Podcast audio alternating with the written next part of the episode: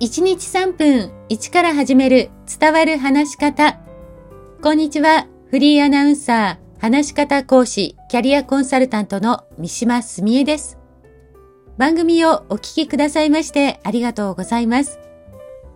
さあ前回、話し方がもっと上手くなりたい人は基礎トレーニングをおすすめしますというお話をしました。まあ、なぜこの話をしようと思ったかというと、実は私自身、年を重ねる中で、舌や顔の筋肉の衰えを感じていて、まあ、時々思うように発音ができないなというのが増えているからです。なので最近は体幹トレーニングをやりながら発声と発音のトレーニングを組み合わせています。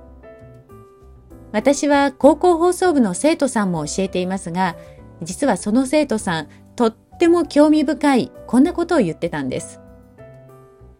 原稿を読んでみて、発声や発音の基礎トレーニングがどれだけ大切か分かりました。長い息を保って話せないと表現ができないし、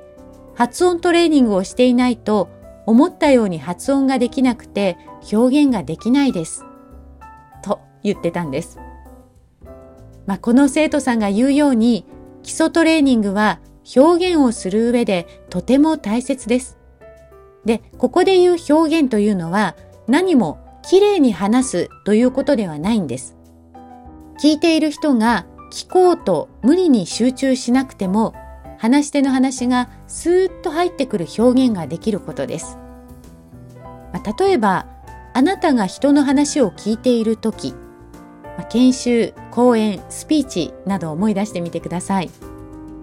話し手の内容を、まあ、理解しようとして集中して聞いていると思うんですね。でもその時に聞き取りづらい言葉があったり、声の質が気になったりするとどうでしょう?さらに集中力が必要になって聞いていて疲れたり、まあ、中には眠たくなるなんていうこともあるかもしれません。よく言われることですけれども、そもそも私たちは興味があることにしか耳を傾けて聞こうとしないんですよね。相手に聞いてもらうには、聞き手が必要以上に集中しなくても聞きたくなる話し方、表現をするというのが大切です。そう、高校生の頃私、放送部の恩師にこんなことを言われました。聞いている人の手元に原稿がなくても理解できるように話しなさい。そして聞いている人の頭にスーッと入って内容が描けるように話しなさい。未だに難しいなぁと思う恩師の一言ですが、今もその言葉を胸に話をしています。そのためにも基礎トレーニングは欠かせないと思う今日この頃です。今日も最後までお聴きくださいましてありがとうございました。